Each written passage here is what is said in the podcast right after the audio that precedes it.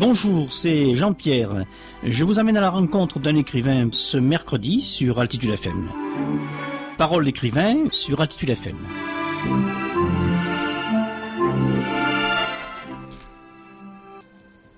Oui, bonjour. Eh bien, j'ai le plaisir de recevoir aujourd'hui Christine Puel pour son livre Récits de vie romancés aux éditions Osas. Christine Puel, je vous avais déjà reçu pour des livres qui, surtout, traitaient du Mali. À une certaine époque, vous avez présenté vos livres et depuis, vous vous êtes reconverti un peu, disons. Donc, c'est un livre d'une autre veine et nous en reparlerons bien sûr tout à l'heure. Et donc, la première question, bien sûr, c'est pourquoi avoir un peu... On comprend un peu pourquoi, mais c'est un livre d'un style différent, quoi.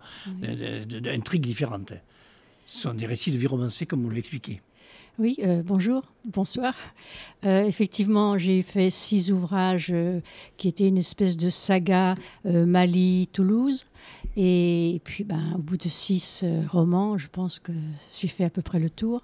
Et donc, je me suis dirigée vers autre chose. Et... dans mon cadre professionnel, je recevais des personnes en tant que juriste ou en tant que médiatrice familiale, donc dans un centre d'information. Et ces personnes que je recevais, des femmes, des hommes, des couples, ils me parlaient d'eux, ils me racontaient leur histoire souvent difficile, parfois poignante, en tout cas jamais inintéressante. Et j'ai eu envie de continuer à rester avec elle, cette fois-ci par l'imagination. C'est-à-dire qu'après avoir reçu une personne, je prenais exactement 2 minutes pour écrire « il m'a demandé cela »,« elle m'a dit cela », etc. Et que faire de tous ces matériaux ? Eh bien, j'ai eu envie d'inventer une suite à leur vie. Alors, c'est certainement très loin de la réalité, mais peu importe, elles sont devenues ainsi mes personnages de romans. Alors, il y a 4 personnages, 4 thèmes, disons, 4 personnages. Il y en a, la première, c'est Alma. Ensuite, vous avez Guido. Ensuite, c'est un couple, Bérénice et Éloi. Mais enfin, le personnage principal, c'est plutôt Bérénice. En fait, c'est Bérénice et Éloi. Et un autre couple ensuite qui s'appelle Luce et Damien. Donc voilà, c'est les 4 thèmes de votre livre. Alors, le premier chapitre de votre livre donc, s'ouvre sur Alma. Alors, cette personne, je suppose que c'est un nom d'emprunt, bien sûr. C'est une personne. Oui, ce n'est jamais le nom des personnes. C'est le nom des personnes. Voilà. Réellement. Alors, est-ce que vous pourriez la décrire ? Qui est-elle et quels sont ses problèmes ? Parce que là, chacun a des problèmes particuliers, différents, mais quand même importants. Donc, partant de ces scénarios qui avaient été écrits en quelques lignes, je leur ai donné à chacun un qualificatif. Et c'est Alma. Alma l'a perdue. Voilà, donc, c'est une jeune femme qui ne sait pas très bien qui elle est. Elle ne sait pas où elle est dans sa vie. Et surtout, parce qu'elle me l'a répété très souvent durant l'entretien, elle ne sait pas ce que c'est que l'amour. Et elle se demande, justement, si elle ne serait pas amoureuse de cet homme qu'elle a recueilli un soir, qui errait dans la rue. Et cet homme a fini par s'installer chez elle. Et ce n'est pas facile. Et pour elle, qui a l'habitude de vivre toute seule, de se coucher à 21h et d'accepter une compagnie, mais il est drôle, il la fait rire, il la rassure quelque part, même si les débuts ont été très difficiles. Et peut-être, je dis bien peut-être, encore faut-il lire l'histoire, peut-être qu'elle va finir par comprendre ce que c'est que l'amour. Oui, d'ailleurs, vous le précisez dans le texte, vous dites qu'elle recherche l'amour, mais elle ne le trouve pas. D'ailleurs, vous expliquez « je crois lui », elle dit « je crois que je t'aime et en même temps je te hais ». Donc ça fait que c'est assez ambigu. Ça lui rappelle son enfance. Voilà. Cette mère très, très méchante qu'elle avait et qui, sans doute l'aimait, mais qui la maltraitait par les paroles, par les gestes. Et elle, enfant, était en recherche de cet amour. Et elle, comme elle ne l'a jamais trouvé, une fois devenue adulte, elle ne sait toujours pas. Et vraiment, elle se posait cette question sans cesse. Qu'est-ce que c'est que aimer ? Est-ce que j'aime ? Et celui qu'elle rencontre, c'est quelqu'un qui est d'origine algérienne. Qui est algérien, parce qu'il est sur le territoire de façon illégale. Et quand il lui parle de son enfance, c'est la poésie qui ressort. Oui, il parle de son père surtout, essentiellement. Il parle beaucoup de son père. Et son père, il était le fils aîné avec des sœurs, et son père l'a vraiment accompagné jusqu'au jour où son père a disparu. Malheureusement, une fois, il a disparu, on n'a jamais su ce qu'il était vraiment devenu. Et il a une grande nostalgie, mais en même temps, il a acquis, grâce à son père, une force de caractère. Et il le dira bien d'ailleurs, jamais je ne me suiciderai parce que j'ai trop envie de savoir ce qui m'attend. Ça, il le dit à Alma lors d'une dispute qu'ils ont. Mais enfin, l'histoire se termine quand même assez bien. Là, on ne le dit pas. Il ne faut pas le dire. Peut-être ça se termine bien. En tout cas, à un certain moment, elle réalise... Parce que quelquefois, comme elle disait, je t'aime et je te hais, elle le jette dehors. Et lui, finalement, il prend bien les choses. Oui. Il s'en va. Et puis il revient. Quelquefois, elle l'a cherché toute la nuit, en faisant tous les squats, en faisant tous les bars, etc. Bien que ce ne soit pas quelqu'un qui boive de l'alcool. Mais il est là. Il revient. Donc, c'est peut-être un peu positif, quelle que soit la fin d'ailleurs donnée. Alors, le deuxième personnage, parmi tous ces personnages, que vous avez intitulé Guido, l'homme à vélo. Alors, lui, c'est l'homme à vélo. Guido, l'homme... Alors, si vous pouvez nous dépeindre... Oui. Donc, alors, Guido, l'homme à vélo. Guido. C'est vrai que cet homme... m'a marqué parce que il est péruvien et c'est lui qui est venu me raconter sa vie. Donc il est parti du Pérou aux grandes dames de sa famille qui aurait préféré le voir rester. Il a trouvé, alors ça c'est dans mon imagination, il a trouvé un métier, il est veilleur de nuit et donc il va à son travail. Il a acheté un vélo d'occasion sans doute très très vite parce que c'est le seul moyen pour lui de se déplacer à Toulouse et il rentre il a un petit appartement et il va beaucoup chez la boulangère qui est une personne très accorte et qui va l'aider à mieux parler français parce qu'il y a des mots quand même il utilise la grammaire d'ailleurs, il utilise la grammaire. Oui, la grammaire, absolument. Oui, parce que c'est pas facile. Hein. Oui. Surtout quand il est arrivé en France, il connaissait pas un seul mot de français. Et donc, chez la boulangère, un jour, il rencontre une femme et une femme qui le... Je n'allais pas dire, il tombe amoureux, je ne sais pas si c'est exactement ça, mais enfin, il est pris dans ses filets. Et malheureusement, elle se révèle être totalement... Mais alors là aussi, lorsque je l'ai vu en réalité, il m'en a parlé, mais pas aussi longtemps que moi je peux la décrire. Hein. Mais c'est une femme quand même assez toxique qui se drogue. Et ils ont une petite fille. Et ça se passe si mal entre eux qu'ils finissent par se séparer. Mais elle fait intervenir le juge et elle obtient, parce que lui n'a pas répondu à la citation en justice, elle obtient la garde de l'enfant alors qu'elle est vraiment toxique pour l'enfant. Et un jour, il prend l'enfant et il l'emmène au Pérou. Et ce sont des moments très agréables, des mois très agréables. Il va dans son village, il montre un petit peu à sa fille son village, sa ville et son pays.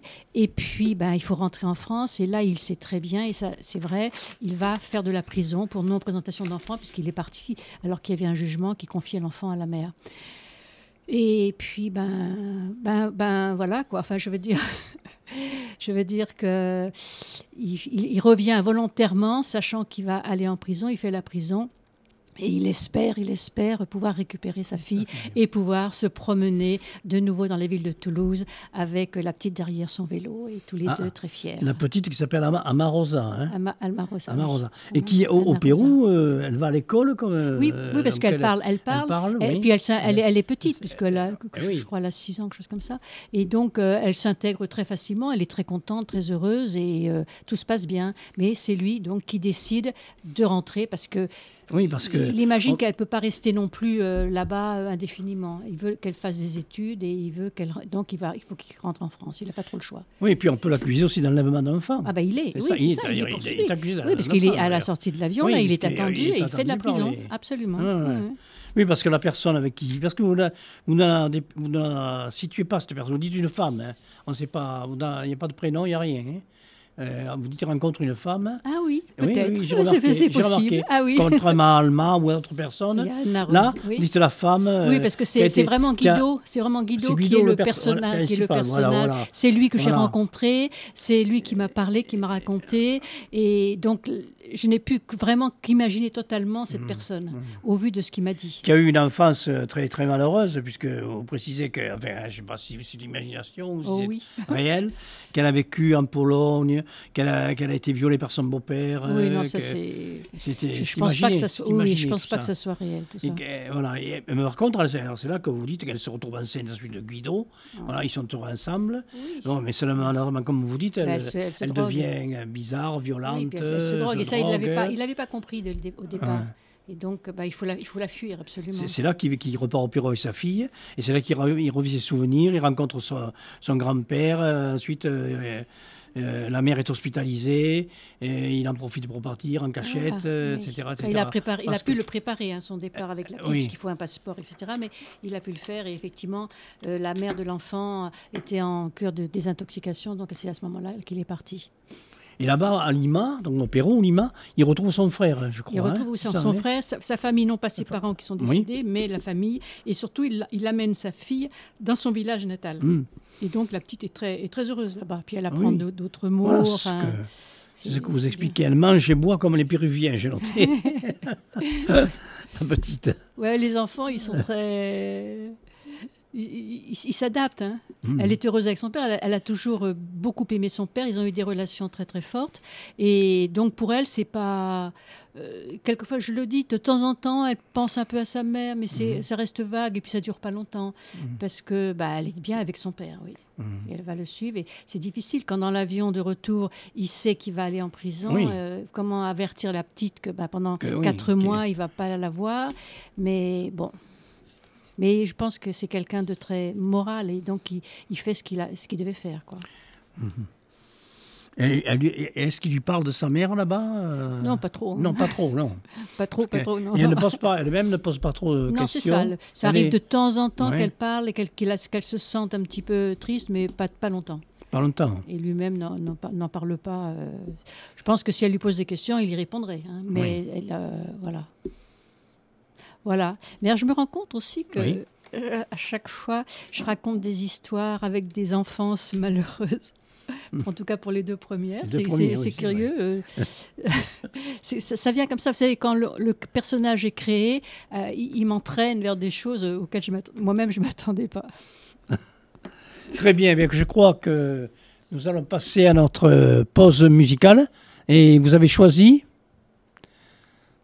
Pour la pause musicale, nous allons écouter pour la pause musicale la chanson de Prévert par Serge Gainsbourg. Par Serge Gainsbourg, la chanson de Prévert. Merci, on l'écoute.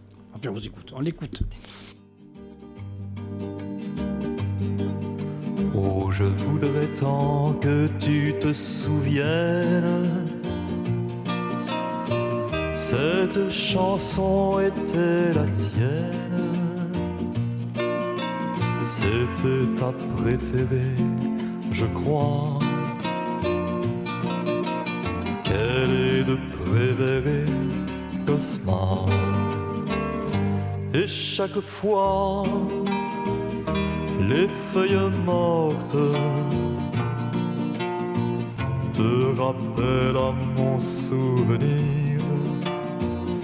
Jour après jour, les amours mortes n'en finissent pas de mourir. Avec d'autres, bien sûr, je m'abandonne, mais leur chanson est monotone, et peu à peu je m'indiffère. À cela, il n'est rien à faire. Car chaque fois, les feuilles mortes te rappellent à mon souvenir. Jour après jour, les amours mortes n'en finissent pas de mourir. sans jamais savoir par où commence. Et quand finit l'indifférence, passe l'automne, vienne l'hiver, et que la chanson de Prévert, cette chanson, les feuilles mortes, s'effacent de mon souvenir. Et ce jour-là, mes amours mortes en auront fini de mourir. Et ce jour-là, mes amours mortes en auront fini de mourir. Oui, et bien nous revenons à Christine Puel qui va nous lire donc un extrait de son livre. Alors, je vais vous lire un petit extrait de Alma l'a perdue. Oui. Transpercée par la lame aiguë d'un souvenir, Alma se parle tout haut. Cela lui arrive régulièrement. Qu'est-ce qu'aimer ? Je ne sais pas. Ma mère. Ma mère ne m'aimait pas, ça j'en suis sûre. Quand elle décidait d'aller faire des courses, elle me prenait avec elle. Oh, elle aurait pu me laisser seule à l'attendre. Elle l'a d'ailleurs fait une fois où j'avais regimbé pour sortir. Mais je sais comment ça va se passer. Ça se passe toujours de la même façon. Elle m'habille en vitesse, tant pis si j'ai perdu ma chaussette. Elle me fourre dans la poussette, elle a hâte d'arriver au magasin. Elle court presque. Elle laisse la poussette et me place dans le caddie. Mais mets-toi bien. Elle tire ma jambe coincée. Elle se précipite vers les rangées d'alcool. Elle le remplit de bière, de packs de bière. Et comme elle a peut-être honte, elle y place toutes sortes d'autres articles. Sans doute pour cacher la bière. Je sais que je n'ai surtout pas le droit de réclamer. Je sais tout cela. Elle se parle toute seule et tout haut. On pourrait croire qu'elle s'adresse à moi. Mais me voit-elle seulement ? Dans le caddie, il y a de la charcuterie, des chips, des spaghettis. Elle adore les spaghettis. Ce n'est pas que je ne les aime pas, mais elle tient à ce que je les mange proprement. Comment une enfant de 4 ans peut-elle manger proprement des spaghettis ? Souvent, alors que j'ai enfin réussi à avaler une bouchée, elle m'enlève l'assiette. Il a fini, sous prétexte que je suis trop lente, trop sale. Elle passe à la caisse. Il lui est arrivé, une fois ou l'autre, de cacher dans mon manteau un paquet de gâteaux. « Tiens-le au chaud !» Quand on l'a prise sur le fait, elle s'est récriée. « Mais c'est la petite qui l'a volé, ça ne se reproduira pas !» Et paf, elle me lance une baffe. Même les caissières sont outrées. J'ai des larmes plein les yeux, mais je ne pleure pas. Quand on appuie fort sur les yeux, ça fait rentrer les larmes dedans.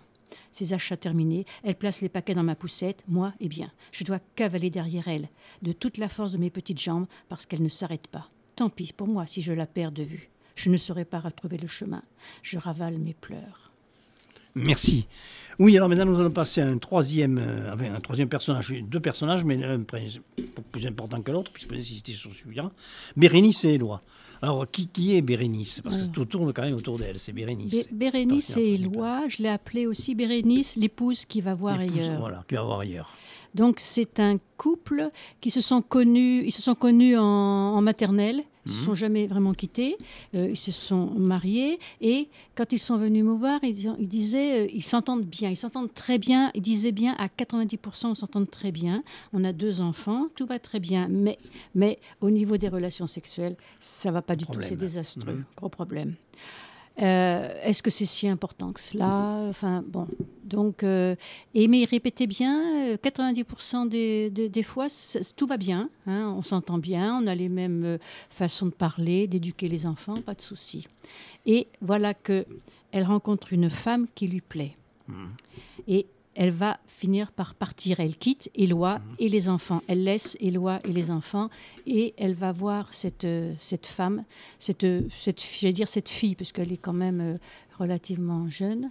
Et Éloi reste fou de rage, fou de douleur.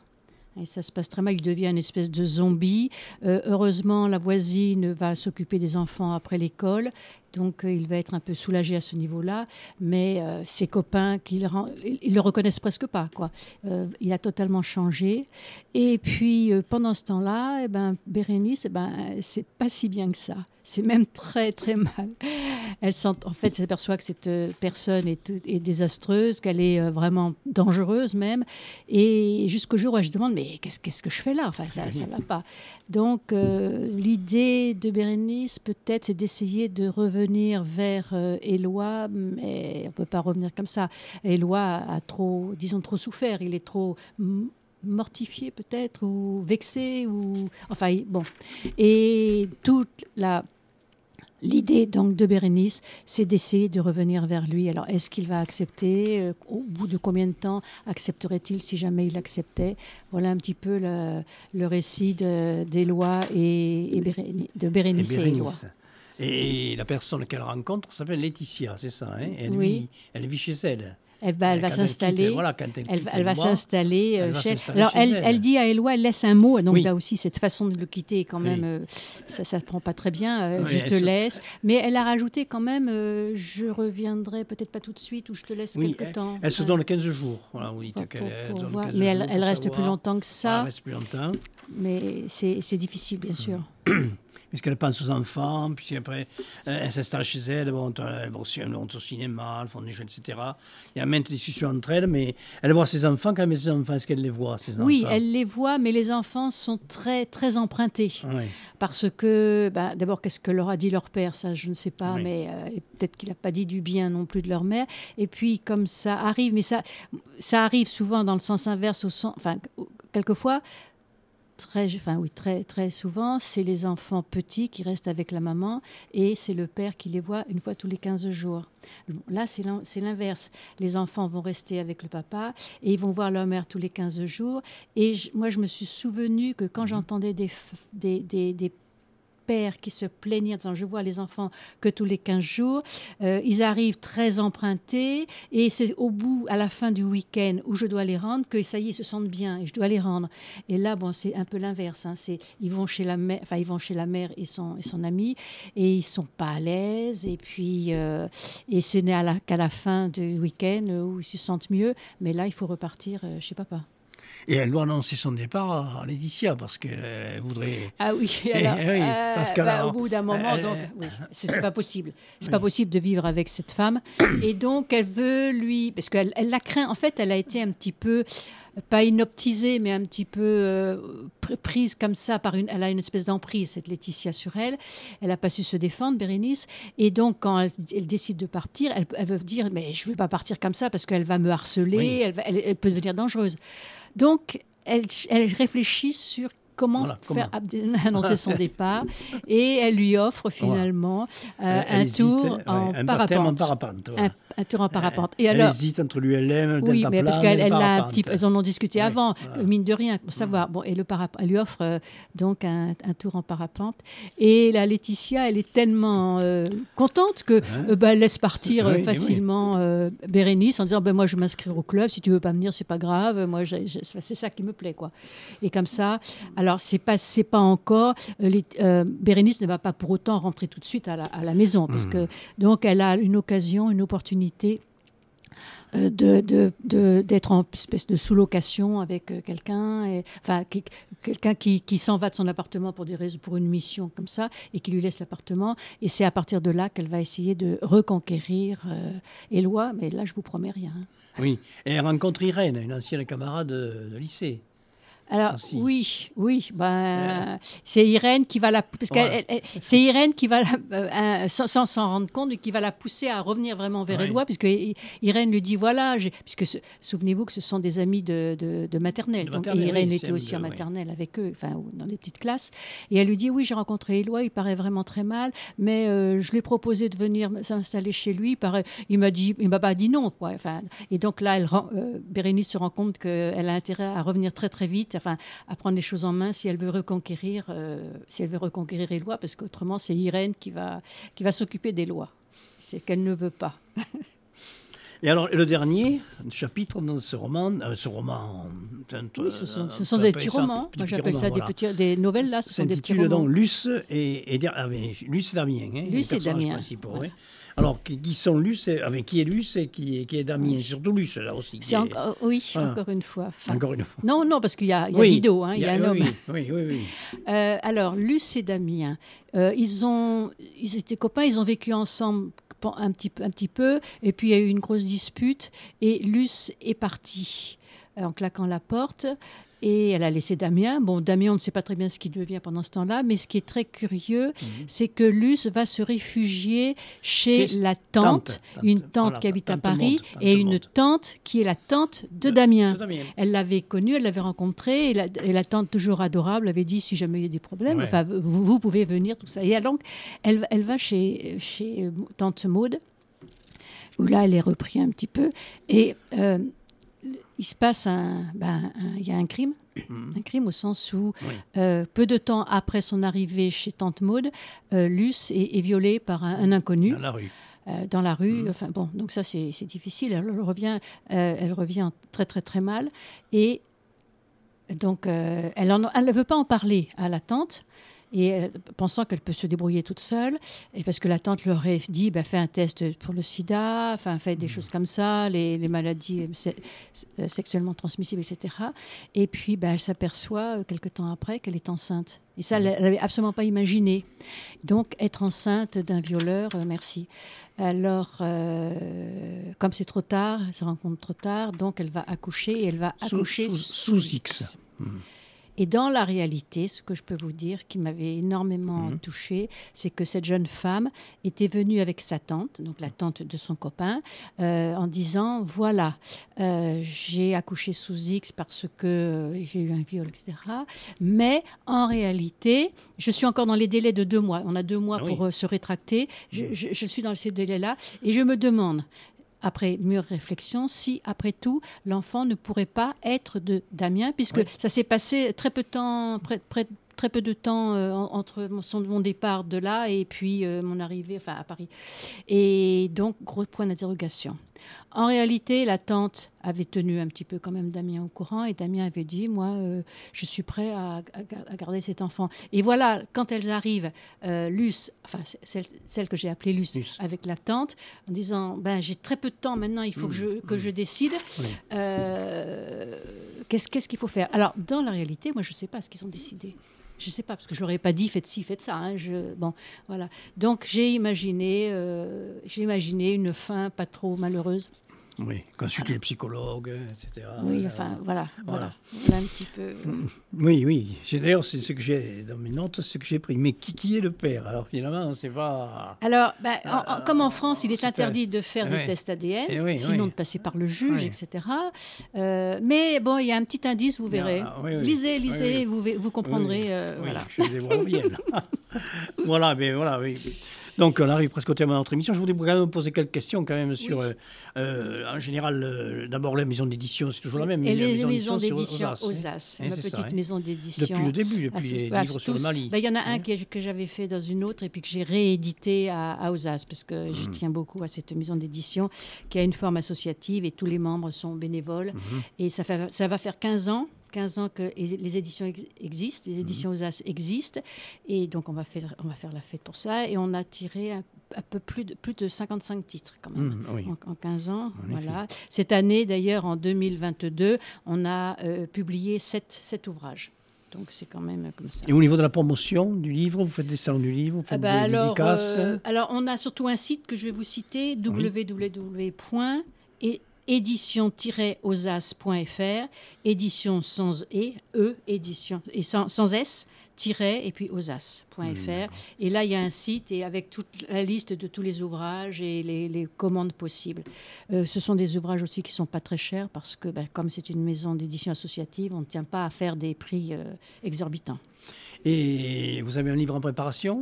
J'ai la suite de mes scénarios. J'en ai, j'ai plein de scénarios que je pourrais mettre sous cette forme-là, si ça marche bien. D'accord, mais je crois que nous arrivons au terme de notre émission. Donc je rappelle quand même le titre de votre livre, Récit de vie romancée, par Christine Puel, publié aux éditions Osas.